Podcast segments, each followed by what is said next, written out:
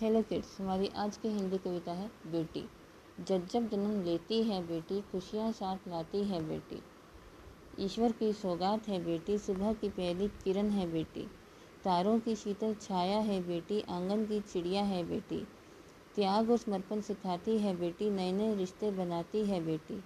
जिस घर जाए, उजाला लाती है बेटी बार बार याद आती है बेटी। बेटी की कीमत उनसे पूछो, जिनके पास नहीं है बेटी। Thank you